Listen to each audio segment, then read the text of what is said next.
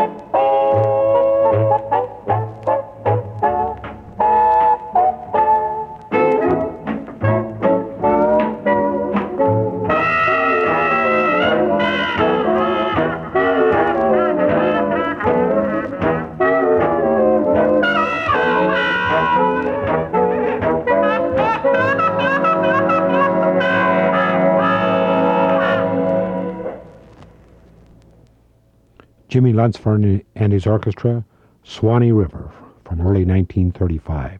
The band actually came to New York uh, City in 1933 and played at the Lafayette Theater.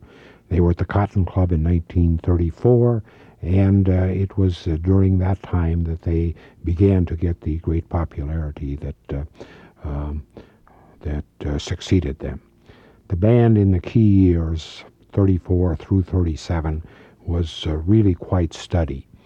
The trumpets were Eddie Tompkins, Paul Webster, and Sy Oliver, who was their chief arranger. Trombones were Elmer Crumbley, Russell Bowles, and Eddie Durham, who also played uh, amplified electric guitar on occasion. Saxophones included Willie Smith, Earl Carruthers, Joe Thomas, a fine tenor saxophonist, and Dan Grissom, who also was their romantic singer. Edwin Wilcox, who came with him from Fisk University, was on piano, Moses Allen bass, guitarist was Al Norris, and a really fine drummer, Jimmy Crawford, who was with the band almost uh, throughout its career.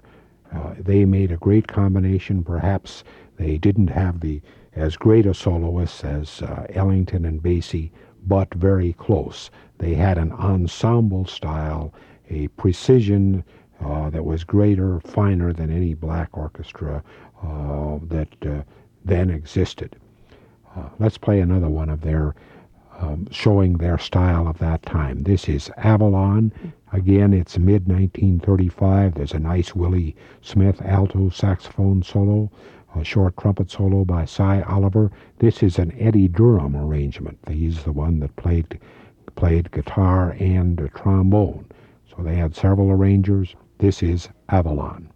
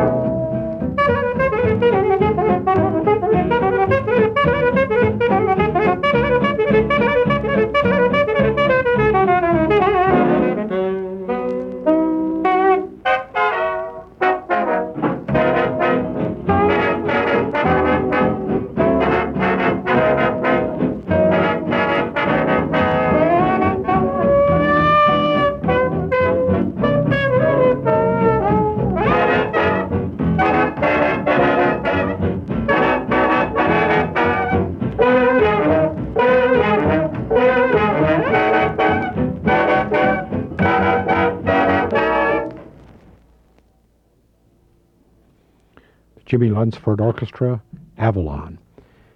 Lunceford uh, liked to incorporate uh, vocals or a trio uh, from the band.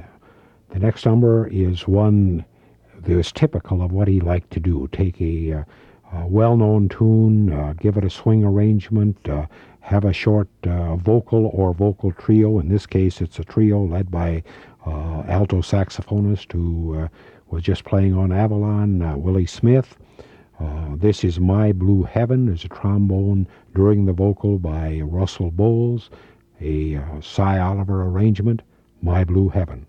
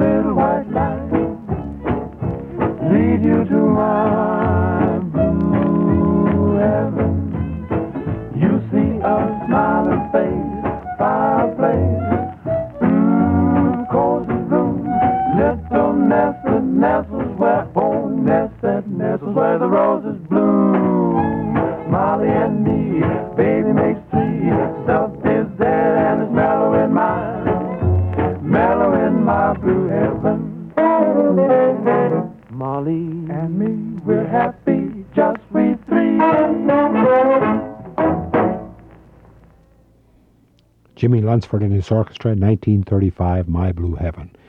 A fine example of that loping Lunceford two beat style and of the thing he did in combining the vocal with a rather cute swing that uh, gained great popularity. The, these um, arrangements were chiefly due to, to Sy Oliver, uh, Oliver, uh, who never studied any kind of arranging, uh, always downplayed what he did for the band, but much of the style was uh, due to him. Later, he became the became the chief arranger for uh, the Tommy Dorsey Orchestra. Was much sought after. The uh, band, besides uh, vocals and uh, sort of cute things, could really swing too. This is an Eddie Durham arrangement. Solo again by Willie Smith. Uh, the last saxophone, baritone saxophone solo was by Earl Carruthers, and there's another in this. Paul Webster is the trumpeter who plays uh, in sort of a high scream Maynard Ferguson style, and uh, the uh, Lunceford Orchestra was known this, for this uh, uh, long before uh, Ferguson got into the act. There's a fine Joe tenor, Joe Thomas tenor saxophone. This is the Lunceford Orchestra in 1936. The tune is Harlem Shout.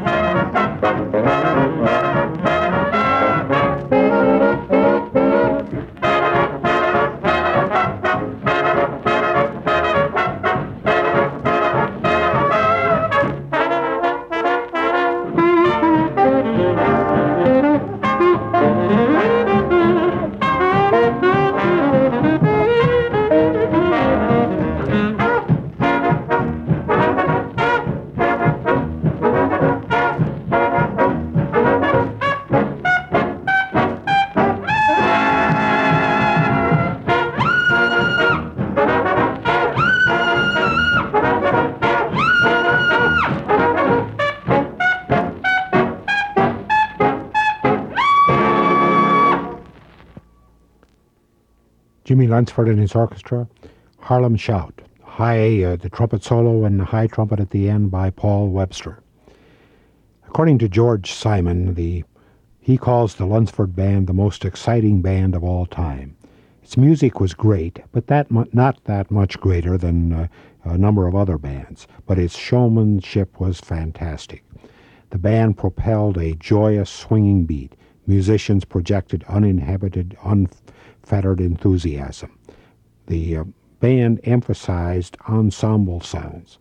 It had fine soloists, but uh, uh, the ensemble was uh, its forte. There was brilliant brass, sweeping saxes, wonderful buoyant rhythm. The band propelled uh, such a display and enthusiasm before the audience because of their um, enthusiasm among themselves. Um, there was constant exchange between the uh, musicians, and it wasn't something that was put on for show, but it was real. Uh, trumpets would play to the point skyward as trombones would. Sometimes the trumpets would throw their instruments in the air. The saxes would stand like they were going to charge off the uh, stage. And uh, so it was really a visual band as well as, uh, as one that was great to listen to. Tommy Dorsey tells the story of one time playing at Roseland Ballroom in New York. Uh, and it was the habit of Roseland to have two bands on occasion, one at each end of the dance floor, and each would play for a half an hour. Well, he was pitted against Lunceford.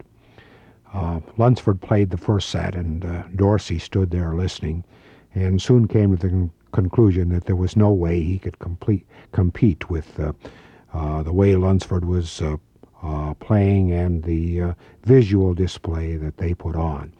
He decided the only way to survive the evening was to play nothing but slow romantic numbers, in contrast to the swinging Lunceford. That's what he did, and he survived quite well. Let's take another example of that irresistible Lunceford swing. This is a tune, a Sy Oliver arrangement again. Uh, the tune is typically named For Dancers Only.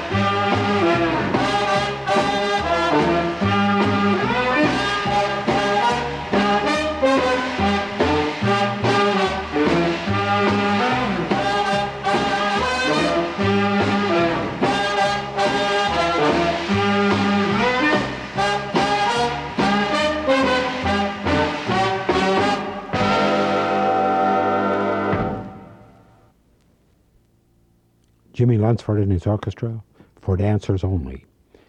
Uh, another Sy Oliver ra- arrangement of the uh, uh, late 30s, uh, and including the vocal, as, as he so often did, was the tune Cheatin' on Me.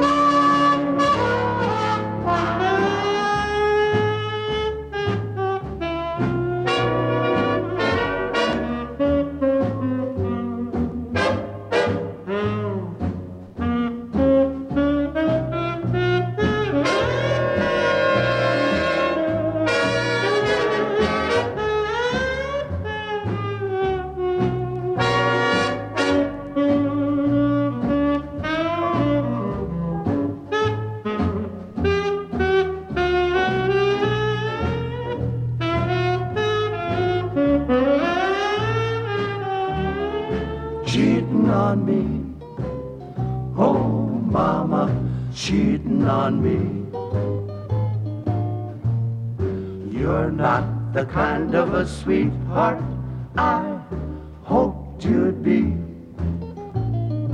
I trusted you and thought that you'd be true because my love was so strong that I went along, never dreaming, never dreaming that you'd do me wrong. Oh, love is a game that I've played on the square, but you're not the kind who could ever play fair.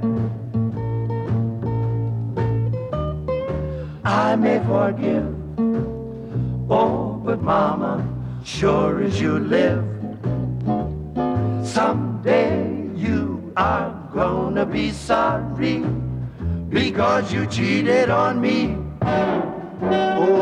Love is a game that I've played on the square, but baby, you're not the kind who could ever play fair. Let me tell you, Mama, I may forgive, but as sure as you live, someday, someday gonna be sorry because you cheated on me.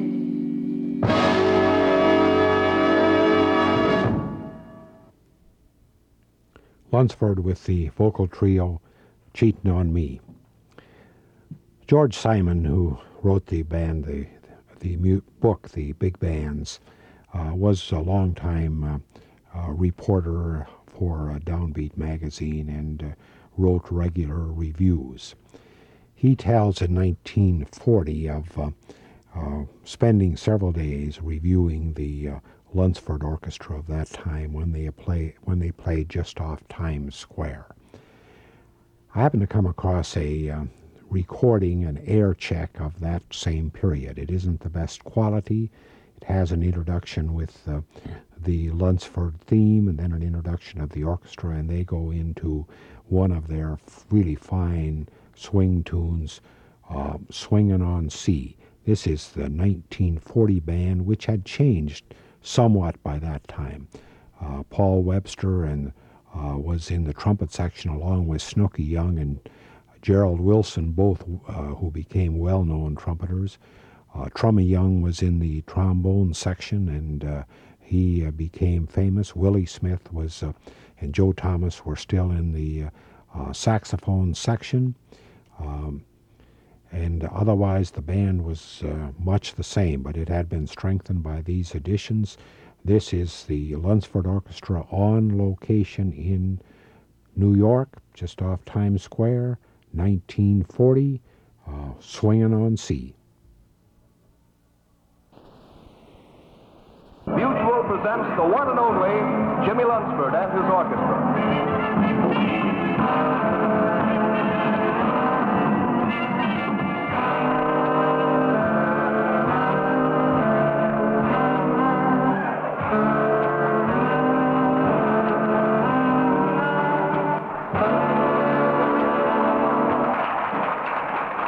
And we're underway, swinging on C.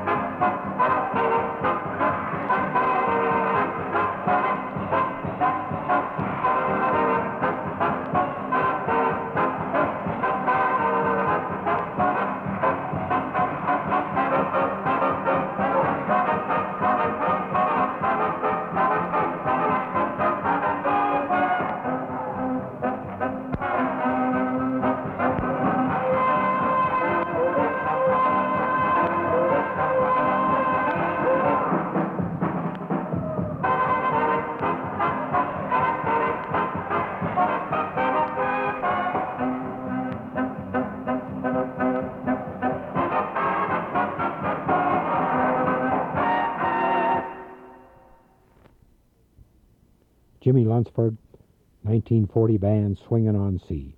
It, that gives you some idea of the great excitement that the band projected. Paul Webster was playing the uh, high trumpet. It was an absolutely thrilling big band uh, sound. The band could also play some beautiful music, too. This is a slow, swinging number entitled Chopin's Prelude.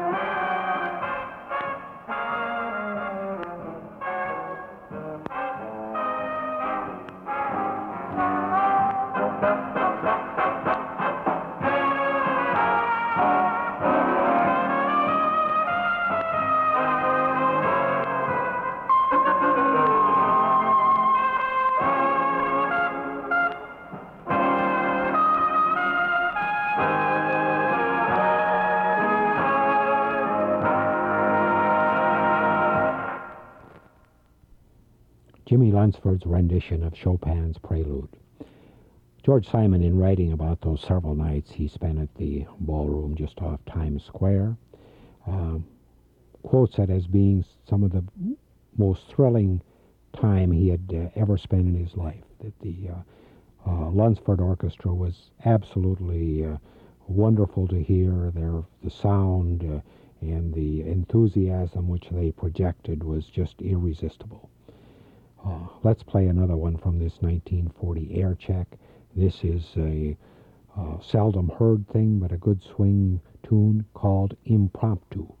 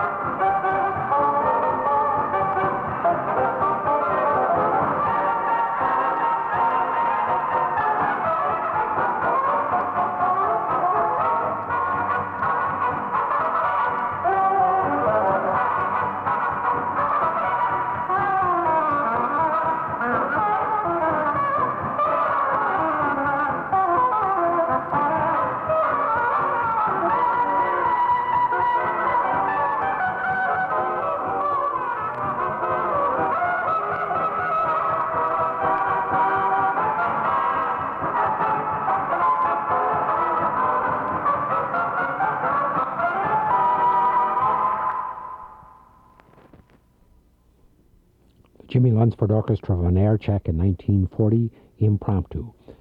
Another one from that uh, uh, same air check is a vocal by their great trombonist, Trummy Young. Trummy is still playing. Uh, a couple of years ago, I happened to be out in Honolulu, and uh, where you wouldn't expect to hear any jazz, but I heard quite a bit. Lionel Hampton was there with his big orchestra, and Trummy Young was uh, at the top rooftop of one of the hotels with a quartet. He played some Hawaiian music, and he played uh, some of the old Lunceford things. I had a chance to chat with him a little between sets, and uh, you could see the delight in his eyes when you talked about the old Lunceford days. He loved them and still plays much of the music uh, of that time. This is a Trummy Young vocal. There's a great uh, Joe Thomas uh, tenor uh, solo. This is 1940. The tune is It's All Over Now. Thank you.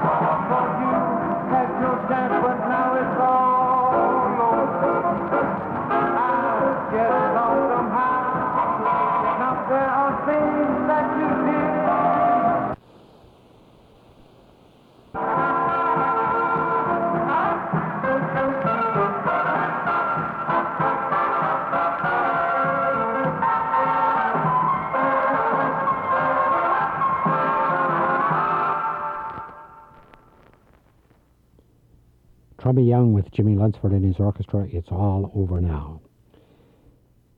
Looking back on the Lunceford Orchestra, uh, one of its members recalls that a typical year for the Lunceford Band at that time included a couple of hundred one-night stands, 15 or 20 weeks in a theater, and these would generally be one-week uh, uh, runs, one four-week location at someplace and two weeks of vacation.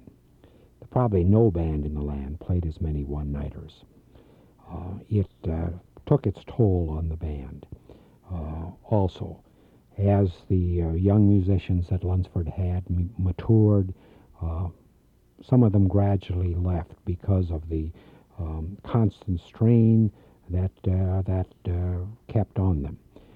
one night stands generally give more income to the band than a, location. And uh, if Lunceford can be criticized at all, is that he played too many of those, and it uh, eventually hurt the band. But this was later. The band is still swinging. Here's one from uh, about 1940. This is called Hi Spook.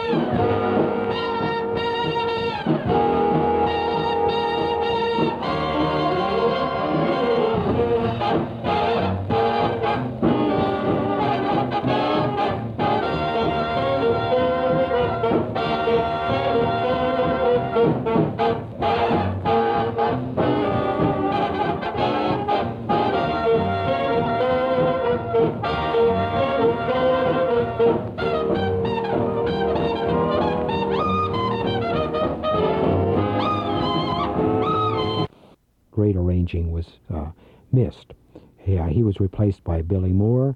Uh, arrangements were often done much in the Oliver style. Uh, uh, Edwin Wilcox, the pianist, uh, took over more of the arranging. The band